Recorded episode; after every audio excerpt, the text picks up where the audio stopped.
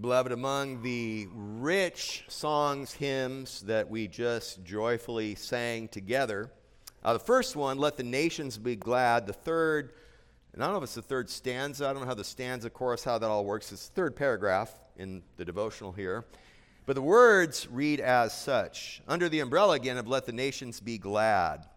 Through the ages gone before, through the trial and the sword, many saints and martyrs conquered, though they died.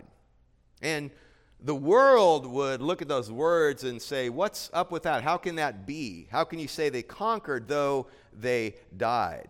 How could that flow from let the nations, how could the nations be glad with something like that?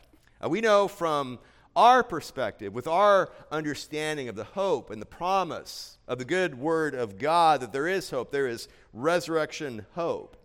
The reality is, though, in the economy of God, in the providence of God, one man or woman lives by faith, another man or woman dies by faith. This has always been the case from the Garden of Eden uh, with righteous Abel through the Old Testament, Old Covenant saints in the nation of Israel, through church history. Uh, we can even think in the medieval times. We can think of the reformers. We can think of the pre-reformers, groups of men and women that held on to the truth, and many of whom even died for the truth that they held on to. The Bogomils, the Petrobugians, the Albigenses, the Waldensians. And there, there will be a quiz after the service to see who can repeat those. Uh, these were men and women that held to the truth of the gospel, that held to an understanding of the solas, what's been called the solas of the Reformation, of being saved by grace alone, through faith alone in Christ, of Scripture being the only authority over the child of God, of the ministry of all believers, that there is no spiritual distinction between the laity and the clergy. All are one together in Christ. And the list could go on. And for many of these doctrines, again, men and women died for that faith. Even if you're familiar, for example, with the Fox's Book of Martyrs, the Waldensians, for example, some four hundred years suffered some of the most horrific, torturous deaths as a result of their faith. That has always been the case. There have always been, there were then, and there are even now, true believers languishing in prison or starving in concentration camps because of their faith. Please open your Bibles to Hebrews chapter eleven. Our passage this morning are verses thirty-five through thirty-eight. We're continuing our ten thousand foot flyby of biblical history, beginning in verse thirty-two through thirty-eight, where last week we looked in verse thirty-two, the final litany of specific names that the author of Hebrews brings out of men of valor, men who are valorized in the Old Testament by God in Scripture for our blessing and as an example for us. So men of valor, and then in verses thirty-three and thirty-four, great acts of valor on the part of some of these men, other unnamed men and other unnamed women as well. And what we see in verse thirty-five at the beginning as we move from acts of valor to women of valor.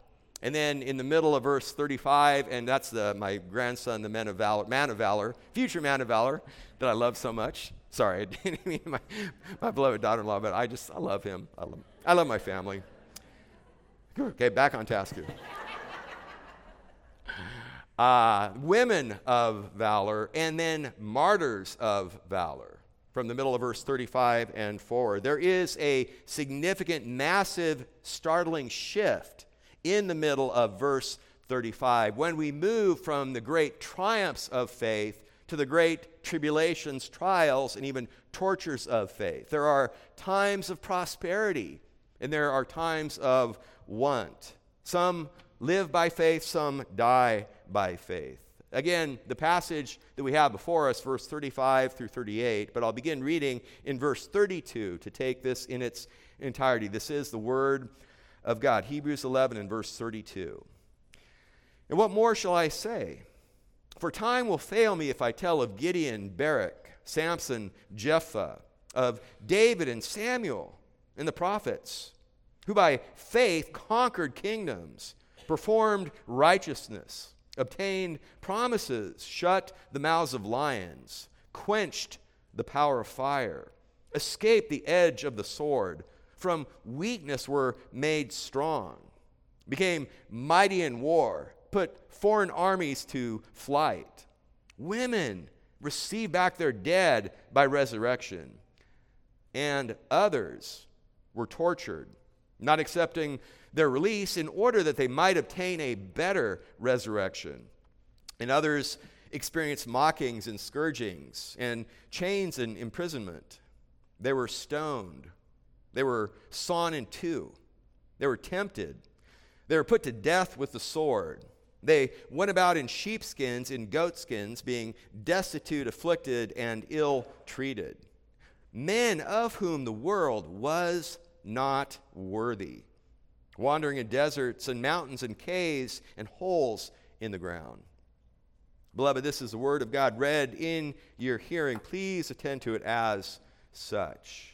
Again, we move from men of valor, acts of valor, to women of valor, and then martyrs of valor. And what we see here is that we are reminded that God didn't write this. When we take this magnificent chapter eleven, the whole list of these stellar examples, by faith Abel, by faith Enoch, all the way through, by faith Rahab, and then the other examples, that we understand that God did not write this. The original author, the author, pastor, preacher, that wrote to a group of Jewish Hebrew Christians to encourage them to stay true to the course, to finish well, to not neglect so great a salvation, to not shrink back to destruction, that God had the same purpose for you and for me, to hold on to the truth that we would finish well, that he didn't write chapter eleven merely to set forth these men and women as examples, but rather that we would learn to live by faith so that when the time comes, we will die by faith. We will die in faith. So first here at the beginning of verse thirty-five is the women of valor. And again, in the middle of verse thirty-five is this tremendous shift from triumphs to torture and tribulation. But what he does here at the beginning of verse thirty-five is the author saves the best for last. After this list of these heroic, amazing acts of valor, of putting four armies to fight, of escaping the edge of the sword, of quenching the power of fire. In many of these cases, the military examples to be sure, we understand that God is sovereign. We understand that every good gift comes from our Father above, and that God is responsible for all the good outcomes. But having said that, many of those great heroic triumphs of faith can be attributed at the human level to some contribution from man. But when it comes to raising life from the dead, that is solely, singularly attributed to God and to God alone. Only God can defeat death. Only God has the power of life over death. So the author saves the best for last. The most striking example of the power of faith in the examples of these women of valor. Look at the text, the beginning of verse thirty-five. Women receive back their dead by resurrection. Now, for the original audience, they would understand, and we would understand if we do know our Old Testament, that he is referring to two specific examples from the Old Testament. Turn for a moment, if you wish, to First Corinthians chapter seventeen. There are two examples that he gives us here. One is a poor Gentile widow of a man named Zarephath. The other example is a wealthy Jewish Shunammite woman.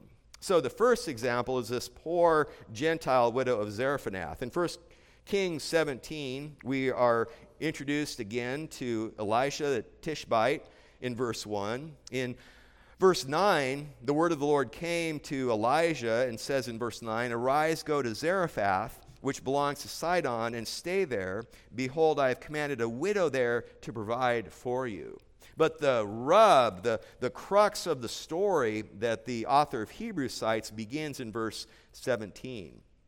"Now it came about after these things that the son of the woman, the mistress of the house, became sick. And his sickness was so severe that there was no breath left in him. So she said to Elijah, 'What do I have to do with you, O man of God? You've come to me to bring my iniquity to remembrance and to put my son to death. And he said to her, give me your son. Then he took him from her bosom and carried him up to the upper room where he was living and laid him on his own bed. And he called to the Lord and said, O Lord, my God, have you also brought calamity to the widow with whom I am staying by causing her son to die? And then he stretched himself upon the child three times and called to the Lord and said, O Lord, my God, I pray you, let this child's life return to him. And the Lord heard the voice of Elijah, and the life of the child returned to him, and he revived. And Elijah took the child and brought him down from the upper room into the house and gave him to his mother. And Elijah said, see, your son is alive. Now, in a moment, I'll read verse twenty-four. And verse twenty-four is a massively key, important verse. For me, and it's a great go-to verse. I mean, if you think of the context, this poor widow's son was dead, and he has been raised back to life. He's brought, been brought back to her. And so what would the first words of her be? What would she think of? Uh, just the praise and the thanksgiving, my son, my son, my son. But what's fantastic is where this godly woman that is the example of faith, this woman of valor that the author of Hebrews, that God sets before you and me in chapter eleven, is where her attention and focus is. In verse twenty-four, she responds back to Elijah and says, now I know that you are a man of God, and that the word of the Lord in your mouth is truth. Beloved, this is a fantastic go-to verse, First Kings seventeen, verse twenty-four, about the purpose and intent of miracles. Miracles in Scripture are to indicate three things, to indicate that new revelation is coming, that God is going to speak or is speaking, and it's to authenticate the message and to authenticate the messenger. So again, look at what this woman says. She says, now I know that you are a man of God, and the word of the Lord in your mouth is truth. Truly an incredible example, and certainly worthy of this list of august examples that God sets before you and me in first, or excuse me, in Hebrews chapter eleven. So that was the poor Gentile widow of Zarephath. The second woman, we have communion this morning, so I won't go there time-wise, but you can find her in Second Kings chapter four, being in verse eight and forward, and that is namely the wealthy Jewish Shunammite woman. And she there has also a son that passes away, and Elisha, who took the mantle from Elijah, is the one used by God there. So that is the second woman whom the author refers to when he says, women receive back their dead by way of resurrection. And it's fitting because even if we think of these two Old Testament examples, when we think of the examples in the New Testament where people are raised from the dead, women are central to each of those examples. Uh, in Luke, for example, the widow of Nain's son who was raised by Jesus. Or we can think of Lazarus, who had two godly sisters, Mary and Martha, that were instrumental in that narrative. Or Jairus' daughter, the third person that was raised by Jesus. Or we can even think of Tabitha in Acts chapter nine, when she was raised to life uh, by Peter. The widows of Joppa rejoiced in her resurrection as well. So I love the fact that women are key and central to raising people from the dead back to life in both the Old Testament and in the New Testament. And so, beloved, as we move again from the examples of triumph to the examples of torture, this is the hinge point. This is the fulcrum between the two, is the incredibly powerful doctrine that God is able to raise the dead. God is able to put life where there is no life before. We could sum it up in two words: resurrection hope. Resurrection hope. This is the same kind of hope that even flashing forward, the Apostle Paul brings out. For example, in Philippians chapter three, where the Apostle Paul writes to this church in Philippi, Philippians three, twenty and twenty-one, he says, our citizenship is in heaven, from which we also eagerly wait for a Savior, the Lord Jesus Christ, who will transform the body of our humble state into conformity with the body of his glory, by the exertion of the power that he has, even to subject all things to himself.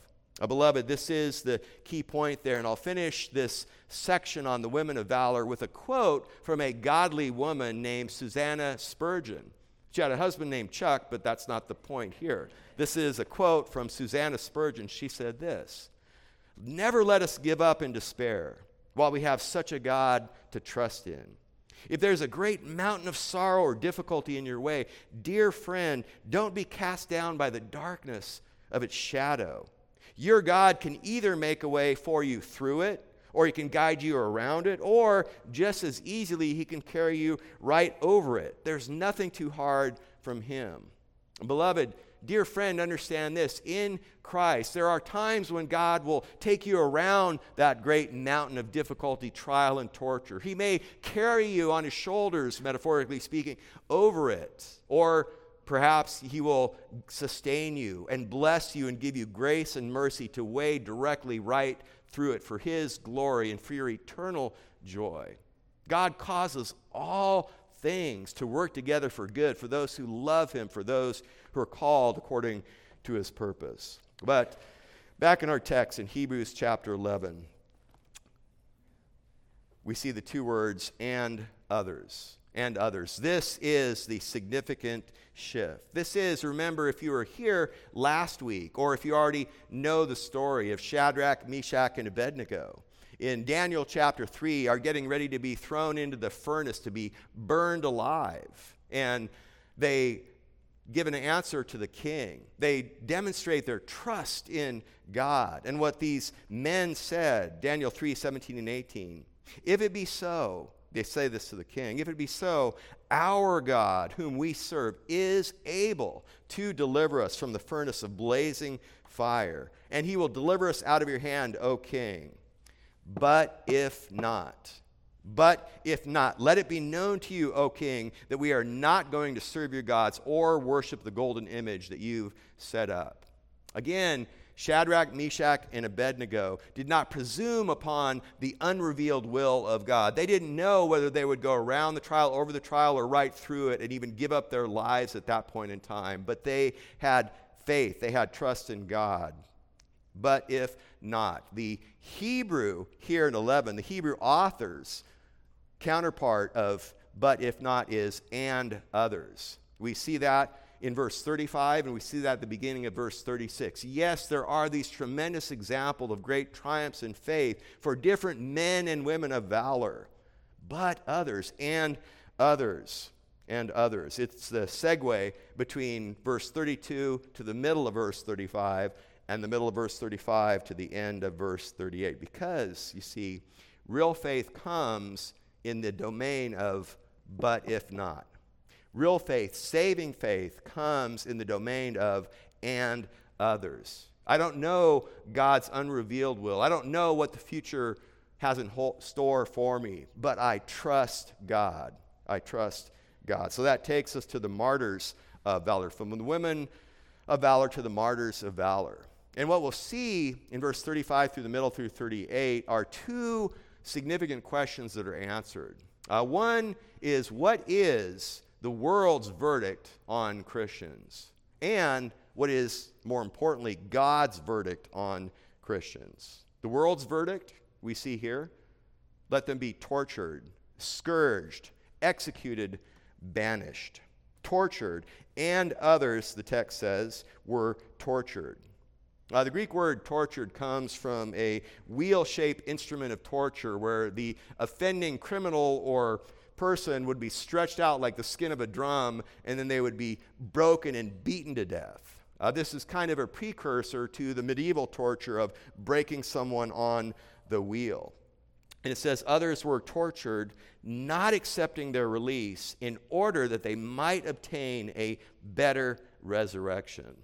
I'll have more to say on this portion of the verse when we come to God's verdict on Christians. But just right here, understand this, that the hope of resurrection, the miracle of resurrection, is infinitely greater than the providence of rescue. And the word resurrection and rescue are taken right from the text again. The miracle of resurrection is infinitely greater than the providence of rescue. Now, what the author is saying here, what would be immediately in the mind of this original audience of Jewish believers, is a reference to the Maccabean martyrs. Uh, it would be taken from a collection of uh, writings called the Apocrypha. The Apocrypha are not scripture. They are not authoritative. But some of these writings are useful extra-biblical history. And kind of in the same way, I mentioned the Fox's Book of Martyrs before. Someone might, even from the pulpit, read a quote from the Fox's Book of Martyrs. And that's all well and fine. That's not authoritative. That's not the Word of God. It's something that's useful. So also the book of Second Maccabees is useful extra-biblical history. And with some of the wording and the language, the author uses some unique words here that don't appear often or anywhere else in the New Testament, but are from the second book of Maccabees, chapter six and seven, where there is an ninety-year-old scribe named Eleazar in chapter six, and then a mother and seven sons in Second Maccabees seven that were arrested, tortured, and murdered by a king named Antiochus Epiphanes. And that is something that is brought out. In fact, Antiochus Epiphanes, and this all happened around one sixty-seven, one sixty-six B C. Antiochus Epiphanes, he was an evil, wicked king. He was prophesied by Daniel in Daniel chapter eleven, verses twenty-one through thirty-five. And historically, what we know, part of this comes directly from the authoritative Word of God in Daniel chapter eleven, and also some of the extra-biblical sources. But the real man, Antiochus Epiphanes, attacked Jerusalem's temple. He profaned the sacrificial system. He halted worship. He banned circumcision for the nation of the Jews, and he sacrificed a pig on the altar in the temple, and erected a statue of the pagan god Zeus in the temple. And that was a partial fulfillment of what Daniel prophesied in Daniel eleven thirty-one of the abomination of desolation.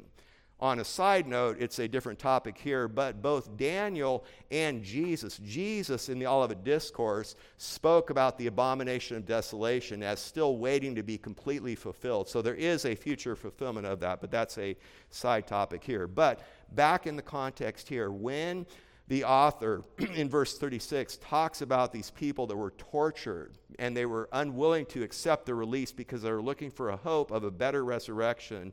There's no question the original audience would be thinking of Second Maccabees six and seven with Eleazar and the mother and her seven sons. Now, one thing I'll say here too as well, whether it's the Fox's Book of Martyrs or Second Maccabees, Uh, it's not authoritative, it's not scriptural, but it is useful. And not only do we have a kind of example that you might understand, like I said about the Fox's Book of Martyrs, but even in scripture, we have cases where the superintended, inspired authors of scripture cite extra-biblical sources. For example, the Apostle Paul in Acts chapter seventeen, verse twenty-eight says, "In him," of course, speaking of Christ, "in him we live and move and exist. As even some of your own poets have said," quote, "for we are also his offspring."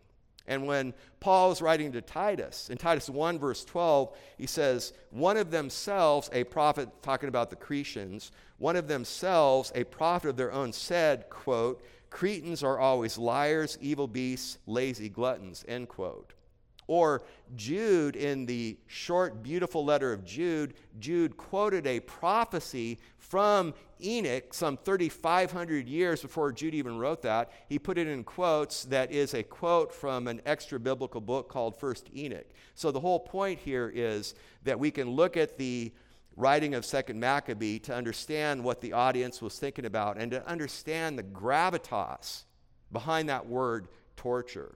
Because, beloved, in this cushy world we have in twenty-first century United States of America and Gilbert, it's difficult for us to grasp this. So I'm going to begin reading in uh, Second Maccabees seven, verse one, about the account of the mother and her seven sons. And by the way, what's taking place here is they're unwilling to bend the knee to Caesar, and they're willing to die for their faith because They have resurrection hope. And what transpires is they first torture and murder the oldest brother, then the second brother, and then the third, all the way down, son by son, brother by brother, until finally the last one, and then they murder and execute the mother. This is what the account reads. It happened also that seven brothers and their mother were arrested and were being compelled by the king, that'd be Antiochus Epiphanes, under torture with whips and cords. One of them said, this would be the oldest brother, "What do you intend to ask and learn from us? For we're ready to die rather than transgress the laws of our fathers." And the king fell into a rage and gave orders that pans and cauldrons be heated. These were heated immediately. And he commanded the tongue of their spokesman be cut out, and that they scalp him and cut off his hands and feet, while the rest of the brothers and his mother looked on. When he was utterly helpless, the king ordered to take him to the fire, still breathing, and fry him in a pan. The smoke from the pan spread widely, but the brothers and their mothers encouraged one another to die nobly, saying, "The Lord God is watching over us, and in truth has compassion on us." After the first brother had died in this way, they brought forward the second for their sport. And the word mocking, pause for a second, in Hebrews eleven, the word mocking that we see in our text, it's the same Greek word that is translated for their sport, for their mocking in Second Maccabees. But we continue, they tore off the skin of his head with their hair. He in turn underwent tortures as the first brother had done. And when he was at his last breath, he said, speaking to the king, "You accursed wretch, you dismiss us from this present life." Watch this. "But the King of the universe will raise us up to an everlasting renewal of life." After him, the third was the victim of their sport or mocking. When it was demanded, he quickly put out his tongue and courageously stretched forth his hands and said nobly, "I got these from heaven, and because of God's laws, I disdain them. And from him, I hope to get them back again." When he too had died, they maltreated and tortured the fourth in the same way. And when he was near to death, he said, "One can't but choose to die at the hands of men and to cherish the hope that God gives of being raised again by him." You see, beloved, these references here, these Old Testament believers, these Old Covenant believers had resurrection hope. We have examples. We have another stellar example of an Old Testament, Old Covenant believer, a godly woman that had the same kind of resurrection hope. In John chapter eleven, John records the words of the godly Martha, who said to Jesus of his her brother Lazarus that had died, who was four days dead, so his body stinketh. Martha said this, "I know he will rise again in the resurrection on the last day." Beloved, there was resurrection hope in the mind and heart of the Old Testament, the Old Covenant believer. On the account, Second Maccabees seven finishes, "Finally the youngest died in his integrity, putting his whole trust in the Lord. Last of all, the mother died after her sons." You see, beloved, the reason why I read this in its graphic nature is, again, to understand the gravitas of the word torture and to recognize that right now, today, perhaps even as I speak, we have brothers and sisters in the world that are but one step away from this kind of sacrifice, this kind of torture and trial of their faith. I had my Uh, Lincoln Global Group Board of Directors meeting after the Shepherds Conference. And one of the other Lincoln Global Group board members is a brother of mine named John Marie. He's from Canada. He's an Egyptian man, originally grew up in Egypt, now living in Canada. And we were talking about the oppression that's taking place with some of the godly pastors in Canada that refused to bend the knee to Caesar and obeyed the word of God and gathered together and blessed their people, and they were arrested and they were even put in prison. Uh, one of them, James Coates, was a speaker at the Shepherds Conference. And I remember what my brother, my Egyptian brother John Marie said, not in any way taking away from the significance of what happened with those faithful Canadian pastors, but he said, he goes, they're not, they're not persecuted. I mean, put in jail for thirty-five days, you get to go home to your family. Because he's speaking from a context what it means to be a Christian in a Muslim country where I could tell you story after story, perhaps you've heard of some, of men and women that have had their hands cut off, that have been had their heads cut off, had their throats slit for their stand for the faith. So back here on task in the text, the verdict of the world is tortured, scourged. Uh, we continue verse thirty-six. In the scourge, I'm just grabbing the one word out of a four sequence where we see and others, and others, again, that two-word phrase, experience mockings and scourgings. Yes, chains and imprisonments. Uh, the word experience, the Greek word literally means it received the trial of. These others received the trials of mocking, scourgings, chains, and imprisonments. As I mentioned, the mockings, that word is used in Second Maccabees uh, seven, verse seven, and another one as well. Or we could go to the infinitely more important Word of God, Second Corinthians thirty-six, sorry, Second Chronicles thirty-six, verse sixteen. They continually mocked. This is the nation of Israel. They continually mocked the messengers of God, despised his words, and scoffed at his prophets. Or scourgings. Jeremiah, the prophet Jeremiah, Jeremiah twenty, verse two, Pasher had Jeremiah the prophet beaten and put him in the stocks. And that word scourgings is used repeatedly in the Maccabean account I mentioned before. Chains and imprisonments. Joseph, Micaiah, Hanani, Jeremiah, New Testament Paul, chains and imprisonments. And beloved brothers and sisters, we have now are languishing in prison in China and other countries because of their faith. And certainly the original audience of Jewish believers had many contemporaries that could have been applied any of these. So they're tortured, scourged. Uh, the third element of the world's verdict is executed. As we continue this catalog of suffering, it intensifies with three forms of execution. The author says at the beginning of verse thirty-seven, they were stoned. That was a common form of execution in both the Old Testament and the New Testament. Uh, Jesus himself cited the example of Zechariah, the son of Benaiah. In Matthew twenty-three, verse thirty-five, Jesus said, "Upon you may fall the guilt of all the righteous blood." He's saying to the corrupt, immoral religious leadership of Israel, you have persecuted and murdered the men of God and even the women of God that have been sent you. He's speaking here of the men of God. Upon you may fall the guilt of all the righteous blood shed on earth, from the blood of righteous Abel to the blood of Zechariah, the son of Berechiah, whom you murdered between the temple and the altar. Or we can think of Stephen, the first New Testament, the first New Covenant martyr. Stephen was stoned because of his stand for the truth. And Stephen died in faith. We can think of the Apostle Paul. The Apostle Paul also records that he was stoned, but he lived. Now, to be sure, we do know that Paul did offer up his life. He was poured out as a drink offering at the hand of the Roman executioner later from Second Timothy. But when Paul was stoned, he lived. So again, beloved, one man in the economy of God escapes the edge of the sword. Another man dies at the edge of the sword, or the stone in this case. Uh, they were stoned. They were sawn in two. They were sawn in two. Now, many of you have probably heard me say this more than once. I actually had fellowship with a new visitor to our church on Friday, and he was asking me about my background. And at one point I said, well, I've had two senior pastor experiences. My experience on the East Coast was kind of, in my estimation, just the side of getting sawn in two.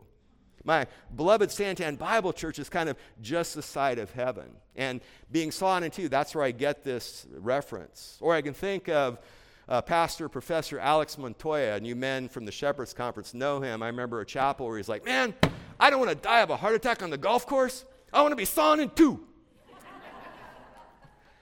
That's where we get this reference. Now, there is no other, re- there's no reference in the Old Testament, no other reference in the New Testament of being sawn in two. We do know that this has been among the other horrific forms of torture.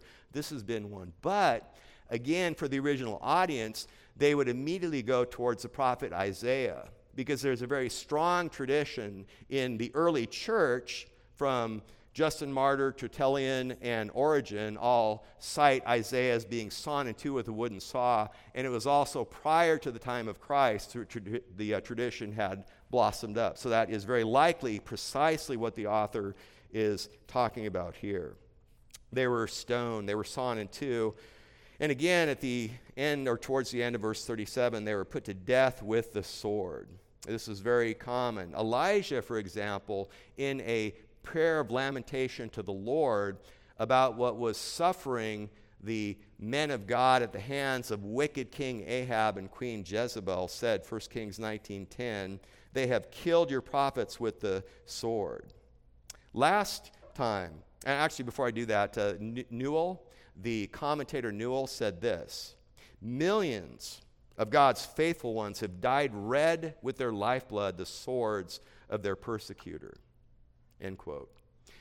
If you were here last week, you may remember that in verse thirty-four, I gave an example of one who had, in the triumph of faith, escaped the edge of the sword, was namely Jeremiah. Jeremiah escaped the sword at the hand of the wicked king Jehoiakim. But Uriah, a contemporary prophet, did not escape. In Jeremiah twenty-six twenty-three, they brought Uriah from Egypt and led him to King Jehoiakim, who slew him with a sword and cast his dead body into the burial place of the common people. Again, beloved, by faith, one man lived, Jeremiah. By faith, another man, Uriah, died. Or we can think of James, uh, James the Apostle, Acts twelve, verses one and two. Herod had James, the brother of John, put to death with the sword. Later on, the same wicked Herod tried to get Peter and kill him, but Peter escaped. So again, one man lives, Peter, another man dies, James. God is sovereign over all of it. Now, the one method that the author of Hebrews leaves out here that is very common and might come to mind when you think of execution of Christians is being burned at the stake. But at the time of the writing, that wasn't the avant-garde pagan method of execution. But when we think of Christian martyrs, we very likely would think of being burned at the stake. We might think of Thomas Cranmer, who when they had him bound and they were getting ready to put him into the fire, he intentionally stretched out his right hand first into the flames because in a moment of weakness, Thomas Cranmer had signed a document recanting his faith in Christ. And he wanted the hand that had signed that denial of Christ to be the first that was burned. And so we look back even to him. We remember him. We valorize him for his faith. Now, beloved, dear friend, understand this. Your faith is not the determining factor in whether or not you escape the sword or die by the sword. The determining factor is God's sovereign will. Both escaping the edge and being put to death by the sword are part of God's sovereign good plan. By faith, he sustains his people in life and in death. The Lord gives and the Lord takes away. Blessed be the name of the Lord, even over the rent body of the prophet Isaiah. Tortured, scourged, executed, uh, banished. So in addition to the violent deaths that we just recorded, there's prolonged hardship. Verse thirty-seven, they went about in sheepskins, in goatskins. Uh, this was the attire. This was part of their destitution, of their extreme poverty. This is part of how Elijah was known. In first, or excuse me, Second Kings one eight, Elijah the Tishbite is a hairy man with a leather girdle bound about his loins. In fact, it's very likely that when the mantle of Elijah was passed to Elisha, that was this sheepskin, this hairy garment that was passed on. It's the same type of garb that we see with John the Baptizer, John the Forerunner, that had a garment made out of hair. They were destitute, afflicted, ill-treated. And the point here is these men of valor or even women of valor were continually afflicted, ill-treated by their fellow countrymen, the very ones for whom they ministered, for whose blessing and whose well-being and shalom they were seeking, wandering in deserts and mountains and caves and holes in the grounds, the text continues. These are all places of solitude where also, we kind of see that the attitude of the world is to banish these men of faith. Deserts, caves. We read in First Kings eighteen, verse four, that Obadiah took one hundred prophets and hid them by fifties in a cave. Uh, Elijah himself in First Kings nineteen, verse nine, came there to a cave and lodged there. These are places of solitude. There is a loneliness there. Beloved, understand this. You may at times, you may be lonely, but you are never, you are never alone. Jesus Christ, who was perfected in his suffering, is your lifelong companion for your joy, your faithful companion in life. So that is the world's verdict on Christians: tortured, scourged, executed, banished. What's God's verdict? Approved and resurrected. Approved. Look at the beginning of verse thirty-eight. Parenthetical statement: men of whom the world was not worthy. Men and women of whom the world was not worthy. That's God's assessment. That's God's verdict. That's God's approval. F F Bruce had this choice quote. He said, "They were outlawed as people who were unfit for civilized society. The truth was, civilized society was unfit for them." God here is elevating the spiritual stature of these men, of these women. He's saying, he's reminding, God is telling us that King Ahab can't be measured against Elijah. King Herod is no match for John the Baptizer, John the Forerunner. Though he would have his head separated, that he is no match. By faith, believers, you, beloved, by faith, you tower above the rest of the world, the greatest, powerful, the most successful, the richest. Denzel Washington, the actor, um, I don't know much about his theology, but I know two things. I know that Denzel Washington, the actor, professes Christ, and I know this incredibly successful actor has been married to the same wife for forty years. He said this, quote, "I'd rather stand with God and be condemned by the world than to stand with the world and be condemned by God," end quote. Choice words. You see, beloved, by its guilty hostility to the truth, the unbelieving world hunts these heroes of the faith. But their nobility and integrity shine forth all the more brilliantly against the world's dark hatred of the truth. And in a world darkened and depraved and degraded by sin, they truly, you and I, by God's grace and mercy, truly are the light. That's why the Apostle John said in First John two seventeen, "The world is passing away and its lusts, but the one who does the will of God abides forever." That's the resurrection hope that the Maccabean martyrs had, that the Apostle Paul, Jeremiah, Joseph in the pit, Joseph in the pit, in the prison, the palace, all had that faith and trust in God. So God's first element verdict is approved. Second is resurrected. Back in verse thirty-five at the end, not accepting their release in order that they might obtain a better resurrection. That they might obtain a better resurrection. This continues this motif, this theme that we see continually as a powerful thread through this sermonic epistle of Hebrews. The infinite superiority of Christ, that he is the better priesthood, the better hope, the better covenant, the better ministry, the better sacrifice, the better possession, the better city, the better country. Later in chapter twelve and thirteen, he'll be the better blood. Right here, he is the better resurrection. It is the better resurrection. You see, going back to the women of valor and the final act of the acts of valor that we see of the women receiving the dead back by the resurrection, the son of the poor Gentile widow of Zarephath and of the wealthy Jewish Shunammite woman, their sons were raised back to life from the dead, but in due course of time died again. Because escaping the difficulties, escaping the trials, escaping the tortures is just a temporary measure. That's why, again, the miracle of resurrection is infinitely better than the providence of release. And more to the point here, the miracle of resurrection is greater than the miracle of mere resuscitation, to only die again.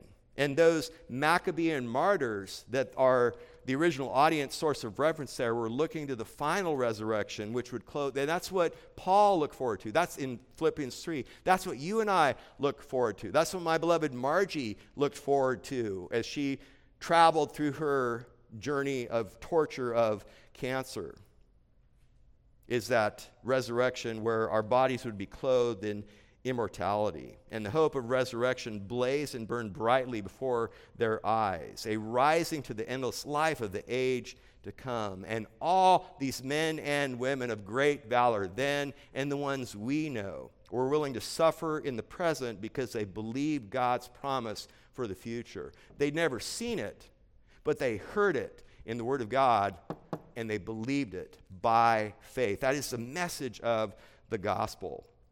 And so they remained faithful unto death. Don't flinch.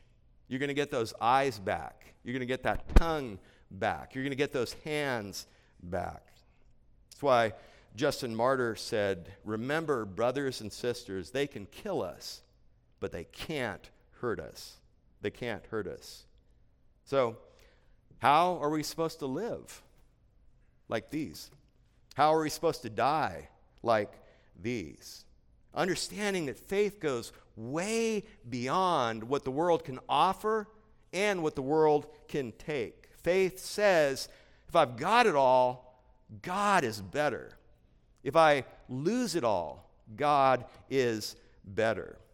In the midst of suffering, Lord, you say, Lord, I, I don't, you might not, I don't understand what's going on. I don't understand why I'm in this trial. I don't understand why I'm losing my spouse. I don't know why I lost my job. I don't know, understand why my children won't talk to me. But you are God. The hidden things belong to you, and that is sufficient for me. Beloved, faith sees the invisible. Faith hears the inaudible. Faith touches the intangible. Faith is the assurance of things hoped for, the conviction of things not seen.